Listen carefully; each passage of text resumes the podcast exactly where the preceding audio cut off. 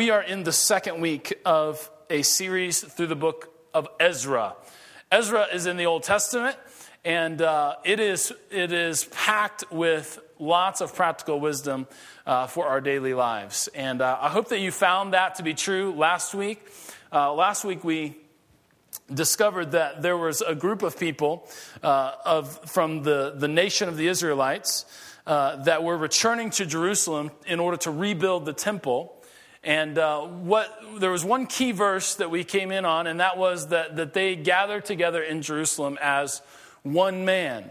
In other words, there was a tremendous unity among these folks. They had uh, a strong identity of who they were, uh, sort of as personally or individuals, but, but even more than that, they had a collective identity. Uh, that they were gathering together uh, with a singular mission and purpose, and that was to, to rebuild the temple of God. And we talked about why that was important. But, but ultimately, what we decided is that, and, and I made this statement, that ultimately this is my dream for the church. Uh, that we would be uh, a, a, community of people that have come together from all of our separate towns. And I made jokes about Greeley and Severance and Timnath and all these uh, outlying towns. But we would be folks from all these different towns, and we would gather together for one particular purpose and one mission, one vision. And uh, we, we talked about how to live that out, and we talked a little bit about what our mission is and all of that. If you missed it, you can listen to it online. But, but we really used it to talk about our life together, and that we want to be working toward a common goal. Uh, and, and, then we talked about, and we realized that in the story, there were heads of families, uh, there were leaders of families that decided to, to give away funds, money, to help the work that was going on. And so we have sort of this double edged sword that we talked about in terms of our life together, that, that we need to be unified with a common mission. Uh, but that we also, in order for the work of God to go forward, the people of God must be people of tremendous generosity. Uh, and we talked about tithing, and we talked about offering, and, and, and none of you uh, fainted or left or walked out, and so I think it went pretty well. Um, and so Uh, but we talked about sort of our life together, and we ended by saying that ultimately generosity takes a change of heart. That, that, that we can't just listen to a preacher up here sort of yelling and screaming and, and, and running around. And, and in order to, to really be generous people, we have to have a change of heart. And so we did something unique. We ended the service by saying, actually, to help jumpstart your generosity, we are going to give you money in what we called a reverse offering. And, and many of you picked up a, an envelope that had a mystery amount of money in it. Uh, and the rules were simply that you cannot spend it on yourself, uh, that you have to spend it to be a blessing to someone else. Uh, and that when you do that, we want you to share it and email the stories to us. And uh, uh, we know that some of you weren't here last week, or maybe you were here and you just didn't get a chance to pick up an offering, a reverse offering. And so, so this Sunday, you also have, an, you have another opportunity uh, to do the reverse offering. There'll be envelopes on their way out. Uh, you can pick one up and uh, pray about how would God have you spend this money in order to be a blessing to someone else. And uh, given the week's events, this ought to be very easy. Yeah? And every envelope ought to be gone. Are we good? Because there's several left. So let's make sure that every envelope is gone. Let's make sure that every dollar is spent to be a blessing uh, to someone else. And our hope was that as you get a taste of what it means to be generous with someone else's money, uh, that it would begin to, it would, it would be the catalyst to change your heart so that you would begin to be generous with some of your own money. Uh, and so that's, that's what we've done, and we encourage you to be, to be a part of that. Um, what, what I want to do today, then, is I want to talk to you about what happens uh, when you receive vision and direction from God. Uh, that when God gives you a clear vision for your life, when God gives you a clear direction for uh, a particular activity or a particular area of your life, or when God blesses you, uh, anytime that God is moving you in a direction, or anytime that God is moving in your life, or anytime that it's apparent that the work of God is happening in your heart, there is something that happens. And I want to talk to you about that and, and how to respond to that. Uh, and so turn in your Bibles to Ezra chapter 4. Ezra chapter 4. Uh, if you're looking for Ezra, it's right around Nehemiah. It's right after the First and Second Kings and Chronicles and those. Uh, it's in your, it's in the Old Testament. Uh, so, but many of you don't flip to uh, the Scripture anymore. You just uh, tap to the Scripture. So go ahead and tap to Ezra. Um, pre- us preachers, we need to change our language to fit the culture. So, so go ahead and push your way to Ezra chapter 4. And uh, I want to read the first five verses. And uh, I'm old school, and I still like, I still like pages that are bound together uh, in a book. And this is how I read books too. I don't read books on my iPad. I mostly preach from my iPad and play games on it. Um, but uh, is, was this open confession night or? Um, so I still like to, to feel the pages. So here we go Ezra chapter 4, uh, the first five verses. When the enemies of Judah and Benjamin heard that the exiles were building a temple for the Lord, the God of Israel, they came to Zerubbabel and to the heads of the families, and they said, Now these are the words of the enemies. Let us help you build. Because, like you, we seek your God and have been sacrificing to him ever since the time of E, king of Assyria. There are sometimes you just don't even want to try.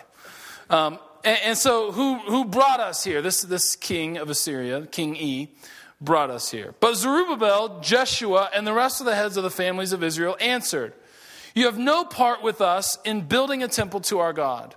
For we alone will build it for the Lord, the God of Israel, as King Cyrus, the king of Persia, has commanded us. Well, then, verse 4. Then the peoples around them set out to discourage the people of Judah and to make them afraid to go on building. And so they hired counselors to work against them and to frustrate their plans during the entire reign of King Cyrus of Persia, and even down to the reign of Darius king of Persia. The first thing that I want to say to you is when the Lord gives you clear direction, when the Lord gives you clear vision, when the Lord is, is moving you in a direction or moving in your heart, anytime that the work of God is present, there is this phrase that is a part of your life, just as the same as it is this part of the story of Ezra and that is this Win the enemies. Win the enemies. Because if God is moving in your life, moving you in a direction, giving you clear vision of what He wants to do, anytime that this happens, there is always an enemy right around the corner that is going to try to take that away. And, and let me say it to you this way if you are doing something worth doing, then there is someone that wants to stop you from doing it. If you're doing something worth doing, there is someone that wants to stop you from doing it. And, and we learn this primarily from Hollywood. Because imagine Neo in the Matrix without Agent Smith. I, I, I, have to realize that most of the pop culture things that I love are about 10 years old. And so, so imagine Frodo and Sam without Mordor.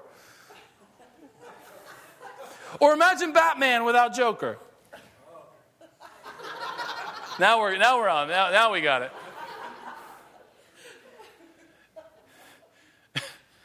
Imagine the Fringe team without the observers. Any sci fi fans like Fringe? Yeah, yeah, we got some Fringe fans in here. Okay. You see, like, like every story has enemies or it's not a story. And every enemy is trying to keep the hero of the story from doing something that's worth doing, primarily saving the world. Right? Like every story is a story about the good guy trying to save the world against the enemy. Every story has an enemy. And, and while it may not be very good news, it is absolutely true that whenever God does something in your life, whenever He moves in your heart, whenever that, that, that wall of bitterness that you've built up begins to get knocked down by the goodness and the grace and the mercy of God, whenever God is moving, there's, there's always an enemy right around the corner trying to steal, trying to derail, trying to debunk whatever God is doing in your life. For every barrier that God breaks down, the enemy wants to build, rebuild it, and then build another one. The enemy wants to harden your heart every time God softens it. See, we have to realize because what we, I mean, like chapter three, two, and three were like really encouraging, right? It's like, these people are all coming together, man, and they have a common vision and they're working together and there's people giving money and they're like, they're celebrating, right? And the, the foundation of the temple is laid. I mean, you're not even three chapters into Ezra and they've, they've already got the first step done. The foundation is laid. I mean, things are going awesome, right? And then chapter four, when the enemies of these folks showed up, and here's what's happened. You know what? How, you know what? If you read the story, chapter 4, chapter 5, chapter 6, chapter 7 are all about opposition, are all about the groups of people that didn't want the temple to be built. That you have to face a truth today that there is an enemy that doesn't want God to do what he's doing in your life. That's the first thing we have to realize. And, and the second thing is, is when it comes to portraying enemies, Hollywood has it all wrong. Right? Because when we, when we have these pictures and these stories of enemies, it's like they're obvious. You know, I mean, you could, you could, uh, you could put up the picture of the hero and he's, he's dressed in all the heroic garb, right? Whether, whether it's blue tights and red underpants and a, and a cape, or whether it's batty ears and a cape or whatever it is, he's dressed all heroic, right? And, and heroes wear jeans and polos, like, we, like, like Chris Wolf, right? And, and then the enemy is always like, has this mask on his face, and it's like crunching his head, you know? Or he's got makeup all over. And the enemies are always not very subtle, but very obvious. But let me tell you, in the real world, the hero or the enemy are neither not so. Neither one are so obvious in your life and in your story. Because listen to this: the enemies of the people of Judah came to them and said, "Let us help you build, because we worship God too, and we have ever since King E brought us here." Right? I mean, the, the, the enemies say on the surface that they want to help. And, we have to realize that the enemy that you're facing after God is moving in your life and God is working in your life, that the enemy is probably very subtle. In other words, the enemy doesn't just come up to you and say, Why so serious? That's a very under the radar. Okay? Much more subtle than that. Much more subtle is the enemy than what we see. We worship the same God, and indeed they did, sort of. I mean, this, this group of people, these enemies that were brought here by King E, did in fact worship Yahweh, the God of, of, of Israel, but they also worshiped many other gods. Many other gods. And their attempt was to get into the work directly to oppose it from the inside. To oppose it from the inside because an enemy is always out to harm you, even in the moments when it's like, let me help. Let, let me help. Let me just come alongside of you. Well, well, you're an enemy. Well, if you're an enemy, then you're always there to oppose me. So I love what I love their response in verse four. The people uh, around them well, I love the, the, the, response of the people, the discernment that they had to say, No way, you have no part of this. And, and then this in verse 4. The people around them set out to discourage the people of Judah and to make them afraid to go on building.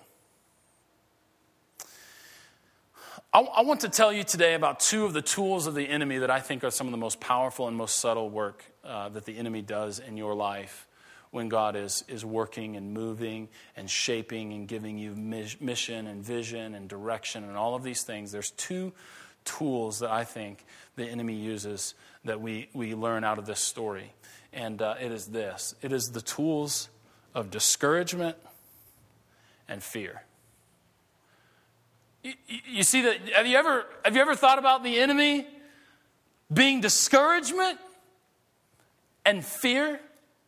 That's much more subtle than, than coming in here and saying, Oh, why don't you have an affair? Go ahead. Or go ahead and, and, and, and overdose. Everything's fine, right? That's in your face. But let me tell you, the enemy doesn't work that way. The enemy works in steps, in subtle movements.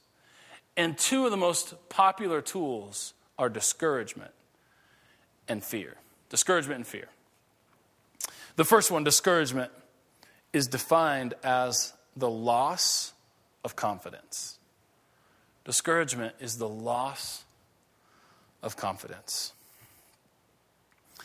If, if the enemy can get you to believe that God's vision or God's work in your life will never come to pass, then he's got you beat. Because discouragement is the loss of confidence in the vision that God has given you. Or God is working in your life. Like maybe some of you are here today and you're like, holy cow, vision from God? Like I don't even know, uh, I, don't, I haven't even read the Bible in years, or I don't even know about all this stuff. Like I'm not receiving any kind of vision from God. Maybe not, but God is moving in you in a direction. God is working in your heart, or you wouldn't be here today. Right? And discouragement is the loss of confidence in the work that God is doing. Whether that's the clear vision and mission that He's given you, or whether that's the direction that He's pulling your heart, you feel this tug on your heart toward the goodness of God to trust in Him. And discouragement is the loss of confidence in where that will take you. The loss of confidence in whatever God is doing in your life. That's discouragement. And so, some of you, maybe God has given you a clear vision to be the, a, a, better husband, to be the kind of husband that God has really called you to be. And what the enemy wants to do is he wants to discourage you and tell you a lie and, and have you believe that you'll never be that kind of husband. That you are incapable of being the, the husband that God has called you to be. Or maybe that's maybe it's a father, and a lot of those those go hand in hand, right? It's man, I want to be a better husband and I want to be a better father. I want to be a better wife, and I want to be a better mother. And discouragement from the enemy is the one that makes you, is the, is the lie that, you know what, you'll never be what God has called you to be. It's a loss of confidence in the vision that God has given you. Let me just ask you today Has God given you a vision and a direction for your life? Do you long to honor God more in a particular area of your life. If you do, that's God's vision for your life. Maybe you don't identify it as that. Maybe you're not aware of it as that. Whatever it is. But if God, if you have this, this sense in your heart that something is not quite right, that you're right here and you want to be right here, that's God's vision, right? Because that's all vision is, is seeing ahead of where we're at now. And so God has given you a vision. Discouragement is the lie that you'll never get there. You lose confidence in that as a possibility. That's discouragement. And so maybe it's I'll never become the husband or father that he wants me to be. Maybe it's I'll never actually leave for the mission field. My debt is too high. The, the, um, the circumstances will never line up. I'll, I'll, never receive a clear calling of where I want to go. I just know that I want to go, but I don't know where. And, and, so maybe it's this, this lie that I'll never actually leave for the mission field. Or maybe it's, maybe it's this I'll never experience the community that my heart longs for.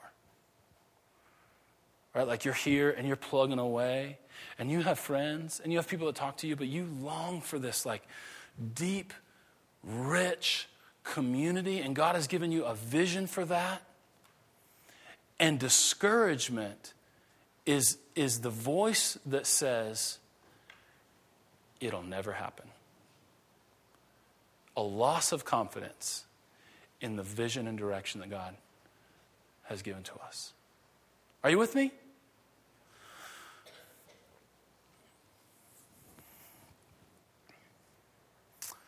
You may say to yourself, I'll never have the talent or the resource or the help or the leadership, uh, etc., to, to get there. And so sometimes discouragement comes uh, at our own sake, that, I, that there's some sort of fault within me that will keep me from reaching God's vision. Listen, if God has given you a vision for your life, do you think that He can enable you to reach it?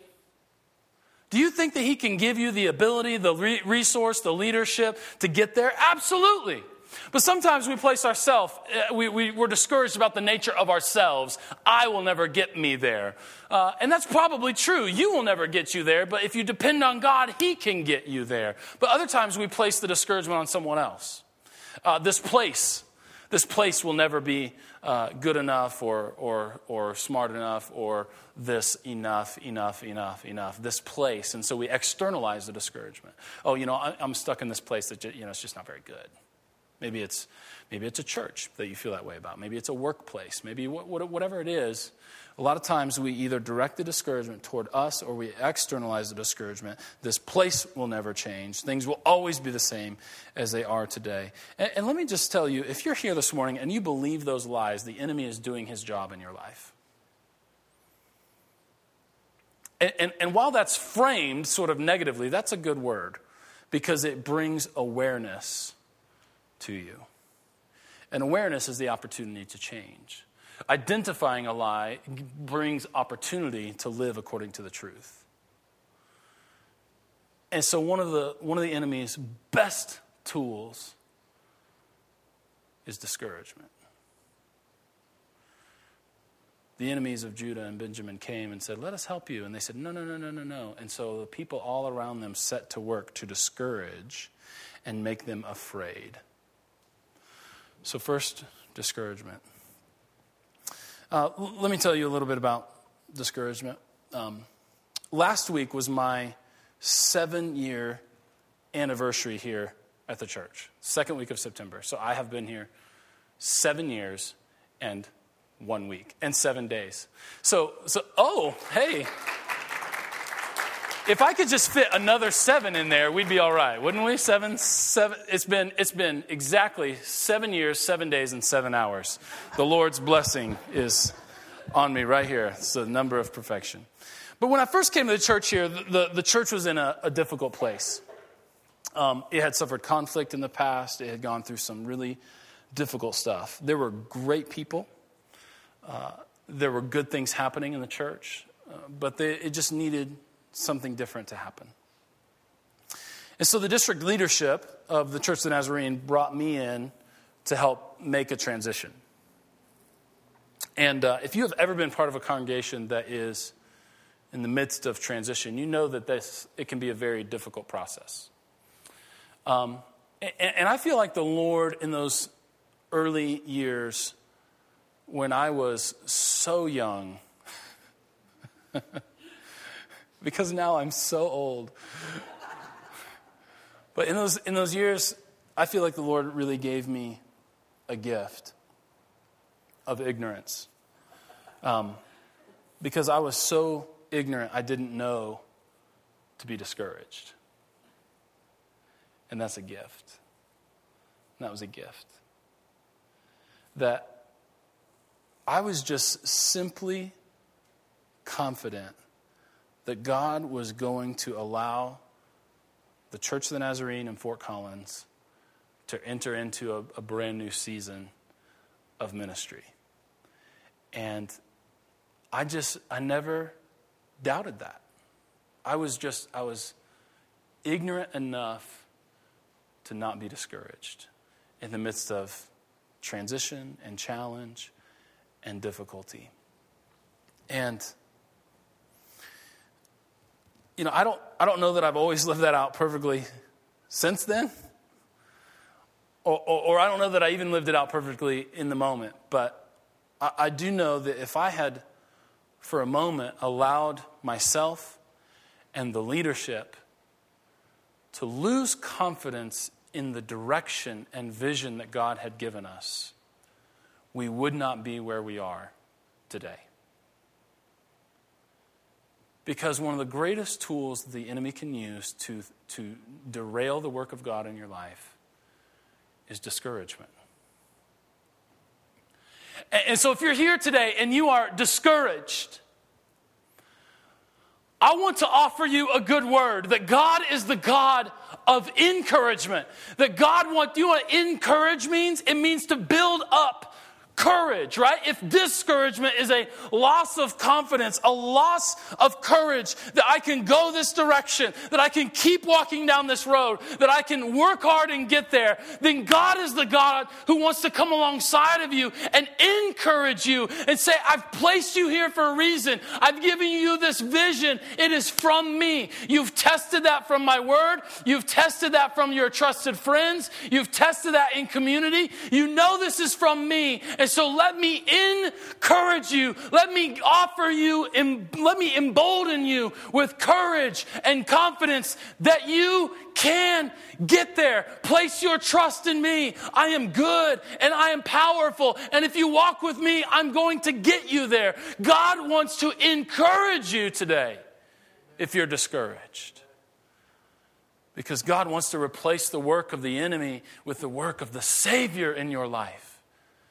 And He wants to do that in my life too. Because, well, back then I was so ignorant that I didn't know to be discouraged. The place I'm at right now in ministry is, man, I just, it's like, it's like I've been doing this a little while, seven years. Not a long time, but a little while. And now I kind of know better. And I've been burned, and I've been hurt, and I've been all those things. And the leader has a target on his back. And, I've, and, and it's just like, now I'm kind of in this place where it's like, God, God, protect me from discouragement, man.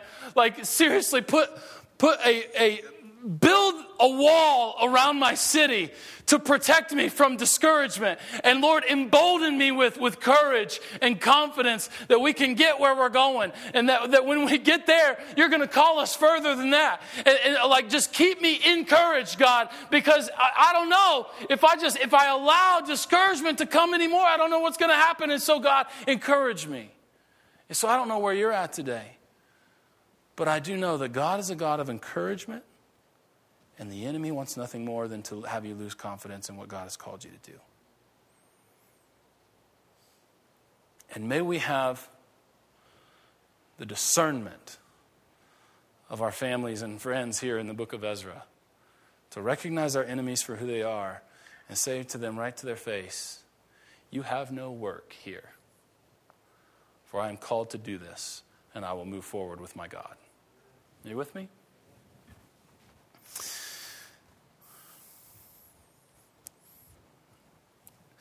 And so rather than being discouraged, I would encourage you to be thankful. Because if you're facing opposition, then you're doing God's work. If, if you're facing doubt, in the midst of discovery of who God is, then you're moving in the right direction. Have you ever heard a preacher say that?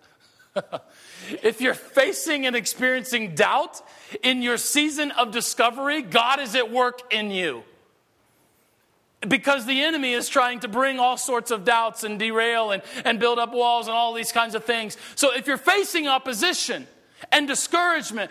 Be thankful because you're doing God's work. You're moving in the right direction. And then move yourself away from the discouragement and step into the encouragement of God and allow Him to move you forward.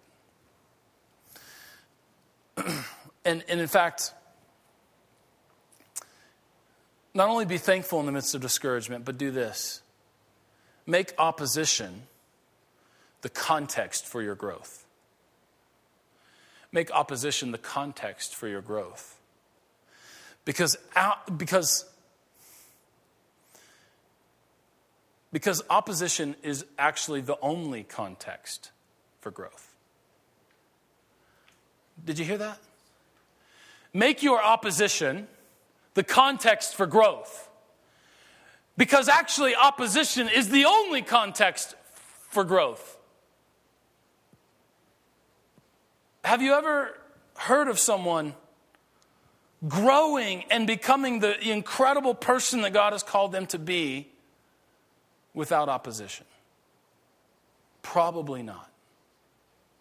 Because opposition brings a great opportunity for us to grow. And so if we if we rather in the face of opposition become discouraged and lose confidence in who God is, in the face of opposition, if we could turn that around and be thankful and make that the context for our growth, then there is no limit to what God can do in you and through you. And then, also related to discouragement, I would encourage you to do this.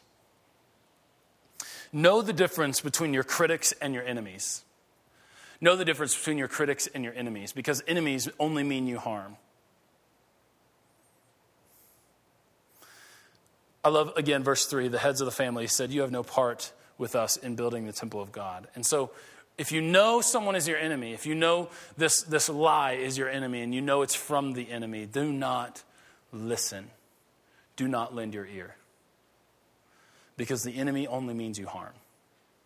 Your critics, on the other hand, and there's lots of different words we could use for this, but your critics, on the other hand, love you and want to offer you constructive criticism. And so, if we could learn in our lives to discern between who is an enemy, or what is an enemy, or what message is an enemy, and then who is simply a critic, a friend who loves me and cares enough to say, you need to adjust your direction here. You need to not do that. You, you need to adjust here, tweak here, do this, don't do that. A critic loves us and offers us constructive criticism to make us better. An enemy only means us harm. And the point of discernment for us is precisely what we see here in this example that, that when the heads, Zerubbabel, Zerubbabel, and Jeshua and the rest of the heads of the family of Israel, with great discernment, I want to add, answered, You have no part with us in building a temple to our God, for you are an enemy. Does that make sense? So the first tool is discouragement, the second one is fear. The second one is fear. Um, fear can absolutely cripple God's vision and work in your life and the vision of a community. Uh, in, in, fact, if you read the scriptures in the same way that I said that God is not a God of discouragement, but a God of encouragement, I would also say to you that God is not a God of fear. Because one of the most popular phrases in all of scripture is do not be afraid. Do not be afraid. Right? Like angels come on the scene. What do people do? Oh, glory, it's an angel. No, they like freak out, right? And they're blinded and they fall down. And the angel says to them, Do not be afraid. Do not be afraid. Like Jesus performs miracles, does all this great stuff, and, and, and then all of a sudden people respond in fear. And don't be afraid. Do not be afraid. Do not worry. Do not be afraid. And so, if, if one of the most popular phrases in all of Scripture is do not be afraid, then of course, one of the tools of the enemy that he wants to use in your life is fear. He wants to make you afraid of the outcome should you follow God down this road. Does that make sense? Like, what will happen if I actually decide to go and make this decision for Christ? What will my friends think? What will my parents think? What will my, my circle of influence think? If, if, if the enemy can get you to fear the outcome of walking down the path that God has for you, then he can derail the work of God in your life. Like, God, God, you've given me this grand vision, this mission that I'm, I'm going to go and I'm going to do this. But how will I get there? What will happen if I do? All of these things are postures of fear. And fear absolutely freezes. Fear freezes. And it freezes because of this. When we fear a particular outcome, we are more likely to take no action for fear that any action will lead or not lead to that outcome. Clear as mud, right? Let me say it to you in other words. In other words, fear wraps itself up in the outcome. I'm fearful that this will happen, or I'm fearful that the desired outcome won't happen, and so I freeze. Make sense? Fear wraps itself in the outcome. I'm afraid that if I go down this road, this will happen. Or uh, I have, I'm right here and I have this desired outcome. But I'm afraid that if I go down that road, the desired outcome actually won't happen. That, that I won't actually become, if I take these steps to become the better husband and follow God's vision for my life, what happens if I never become a better husband? And so we freeze and we make and we do nothing. Does this make sense to you? Or is it just me up here living these things? Because you know that preachers don't have everything figured out, right? Like that preachers just preach out of the overflow of their life. That if God is working on me with something, I think, you know, probably other people have issues like that too. I should preach about that, right? You know, like that's how it works. Okay. So every sermon is autobiographical to some degree. Let me give an example from my own life. Uh, a few weeks ago was New West Fest, and uh, we had a booth, and, and we were promoting the church, inviting people to church. And uh, whenever we do New West Fest, I always like to also enjoy New West Fest. And so we're walking around to uh, different booths, and uh, we, we find this like big orange tent, uh, like bright orange, and we stop by, and it happens that it's a new fit club in town, Coco Fit Club.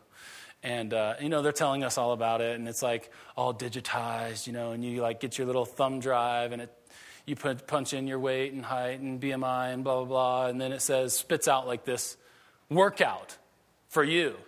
And then when you go to the treadmill, you just punch in your little thumb drive, and it says you have to do the treadmill at this speed for this long, and then you got to go lift this weight, and it shows you how. And it's, it's all very cool. And since I love technology, I'm sitting there and I'm going, oh, yeah that is awesome you know a thumb drive really okay so like so I'm, so I'm really getting sold on this and they're like you know we have a giveaway and i'm like yeah give it away man. I'll sign up. And so so i sign up you know and i have not won anything in my life. I i have not won a single thing. I have signed up for thousands of things and i have never got the call. Well guess what? Two weeks ago i get the call from Coke, this is so and so from Koko FitClub. You are the grand prize winner. Yeah? It's true. Uh, what's the grand prize? I said. I'm thinking like, a cocoa hat. That's fitted. You know, I mean, it's like, what size do you wear? I mean, so it's like, you know, I'm thinking pretty small. It is a one year free membership with a free initial consultation to Koko FitClub. How about that? So I get to thinking about this. You know, at first I'm like, yeah. And then, then I get to thinking about it, and I'm like, oh.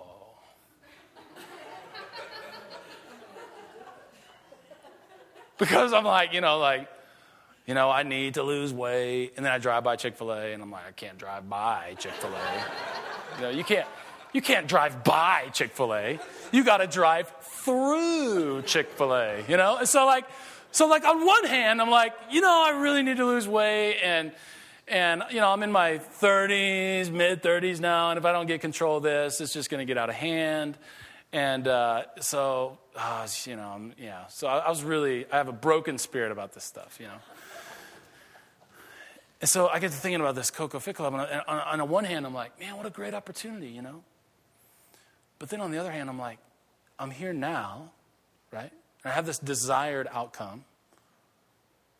And all of a sudden, I became dreadfully fearful.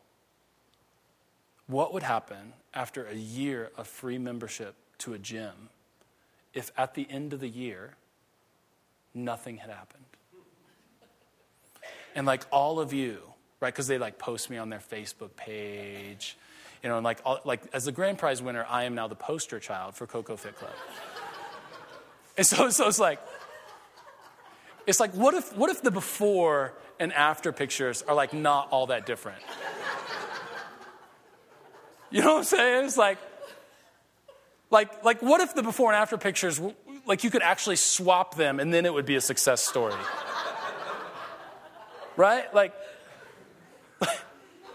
like, so, so part of me is like, yeah, you know, I'm gonna go with my little thumb drive and I'm gonna work out and it's gonna be awesome. And then part of me is like, I don't, I don't think I'll go at all.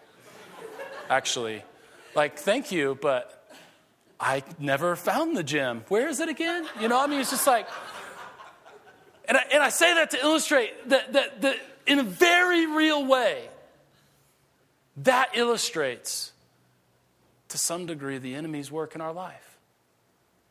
The, the, the some of you like God is working in your life. He's calling you to do something, and you have this desired outcome, but you are frozen by fear so much so that you're like, if what if that outcome actually never happens? And fear sneaks in. And the enemy has his way rather than God doing what he wants to do in your life. And so fear is a very real tool of the enemy. And then I was, I was reading this story and I was thinking about Koko FitClub and I was thinking about all this stuff and, and, uh, and I realized that, that in context, the enemies weren't trying to prevent the people from ever starting the work of building the temple. In fact, part of the temple had already been built, the foundation was already laid.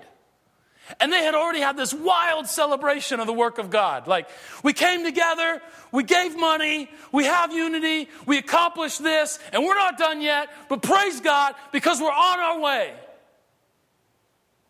And then the enemy sneaks in and wants to discourage them and make them afraid to go on building. And I realized something that sometimes the work of the enemy in making us fearful is not fearful to start the work, he wants us to make us fearful to continue the work. That you've already experienced victory. You're already on the road. You already began your journey toward God's vision and direction and work in your life. And, and the enemy will find it and consider it a success if he can stop that. Not that he can ever keep you from starting, but that he can actually get you to stop what you've already started. And, and, so I just, I just thought, man, you know, maybe what, maybe the, maybe the word that some of you need to hear today, and, and the word that God wants to share with you today is keep going. Keep going right? Like don't be discouraged. So you hit a road so you hit a, a road bump. So you hit a, a little you know you, you, did this you did that something happened that, that got you off track. So what? Has god still called you to that Yes? Then keep going. And don't allow the enemy to rob it for you. Well, let me offer some closing thoughts. There's always an enemy. The enemy wants to discourage you, and the enemy wants to make you afraid. Great sermon, Pastor Andy. I'm real encouraged. The answer to these things, to some degree, is this to continually remind yourself of what God said to you and whose you are. Notice I didn't say who you are, I said whose you are. The answer to the work of the enemy in discouragement and fear is to continually place in front of you here's what God said. This is the Word of God. And then this is whose I am. If we can do that, then I think there's a good chance that the work of the enemy will not come to pass in your life. In Ezekiel, in, sorry, in, in, Ezra chapter 1, verse 2, it says this. This is uh, King Cyrus talking about the word that he received from the Lord, the Persian king, to allow the people of God to return to Jerusalem and build their temple. This is the word of the Lord. He says this The Lord, the God of heaven, has given me all the kingdoms of the earth and has appointed me to build a temple for him at Jerusalem in Judah. That's the word of the Lord from the king of Persia for the people of Israel. And so the people of Israel then gathered around that word, right? And, began to and unified around that word. This is our goal. This is our task. They gathered and centered themselves around the word of God. This is what God says. This is what God wants. This is God's desire, mission, vision, direction, purpose, whatever you want to call it. They centered around themselves around that. And then in Ezra chapter 3, verse 1, whose we are, the people assembled together as one in Jerusalem, as one under the Lord, whose we are. And then I would want to offer this. The love of Jesus, Scripture says, churns away fear. It's the love of Jesus that churns away fear. And so let me ask you why are you afraid? Why are you afraid? Is it because you're afraid of what people might say about you or think about you? Is it because you've built an identity for yourself and you don't want that to change? That this is who I am. I'm the person that struggles with this. I'm the person that, that is this way. God has given me a vision and a direction to be different from that, but my identity is wrapped around in this, and I'm fearful I don't want to let that go. And I don't know what would happen if I did.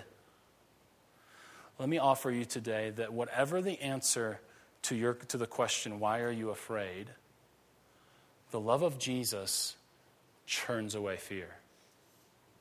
Churns away fear that whatever it is, the reason why you're afraid, Jesus speaks to that. And he does not speak to your fear. In other words, if you are afraid of what people might say about you or think about you, the love of Jesus encourages you and says, This is what I think of you. And this is who I say you are if we're afraid that we might lose our identity because we, have wrapped ourselves up in this particular thing. And if I let go of that, then what will happen? Jesus, the love of Jesus, churns away fear and says, Don't find your identity in that. Place your identity firmly in me. You see what I'm saying? Whatever the source of your fear, Jesus and the love of Jesus answers that so that we don't have to be afraid anymore. And the Bible says, do not fear. And do not let your hearts be discouraged, but rather be encouraged by the love of God. Thanks for listening to the Emmaus Road podcast. We hope this message has been encouraging to you. If you'd like to support the ministry of Emmaus Road, you can do so online. Just visit theroadfc.org and click Online Giving.